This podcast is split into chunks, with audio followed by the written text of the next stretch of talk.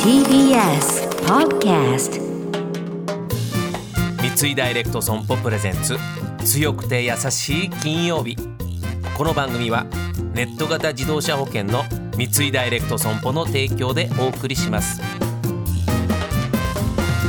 こんにちは土屋レオです毎週金曜日のこの時間は強くて優しいをキーワードにゲストの方にお話を伺っていきます僕も含めて皆さんの生きるヒントになったらいいなと思っておりますが今月のゲストは元サッカー日本代表大久保嘉人さんです今週もよろしくお願いしますよろしくお願いしまおす。願いします。えっとちょっと今週と来週は大久保嘉人さんにとっての強くて優しい強やさソング、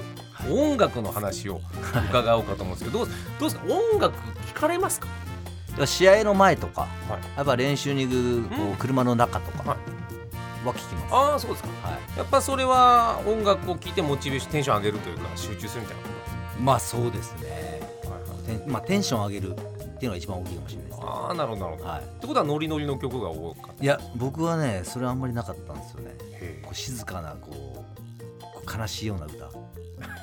えテンション上げる曲っつってたじゃないですか。はいそれを悲しい歌なんですか？悲しい歌だったんですよ僕は。悲しい歌をじゃあ車で移動中に聞きます。は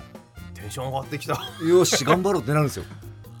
あれ何なんですかね。不はい思議ですよね。アーティストってどうどなたの曲いやもう昔なんかこの人っていうのは特になくて、はい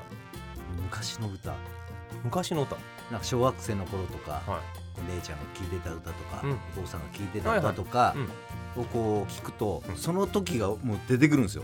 ちっちゃい時のはい思い出が思い出が出てくるんはでいすよ、はいはいもうそうするとちちょっとなんか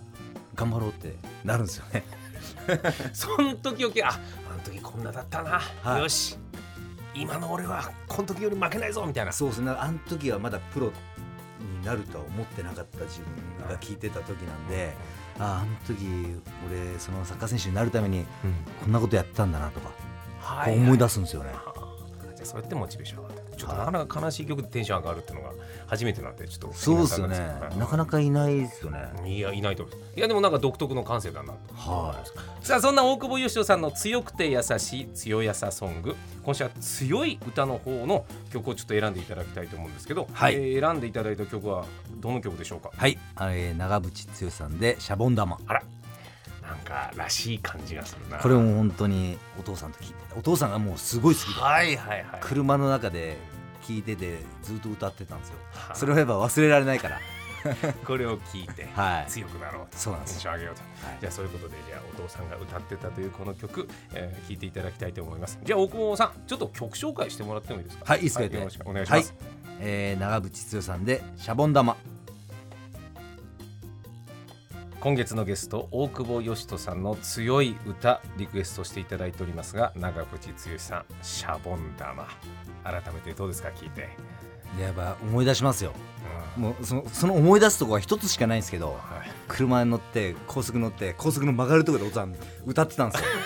そこで俺も一緒に歌ってて、そこをめちゃくちゃ思い出します。そうか後ろに姉ちゃん座ってて、はい姉ちゃんも歌ってたからリンリ ンとーって曲がりながら本当にそう曲がりながらって、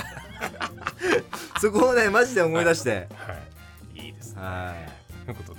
強い歌長渕剛さんシャボン玉あー聞いていただきました来週は大久保嘉人さんの優しい歌伺いたいと思います大久保さん来週もよろしくお願いしまおす願いします三井ダイレクト損保プレゼンツ強くて優しい金曜日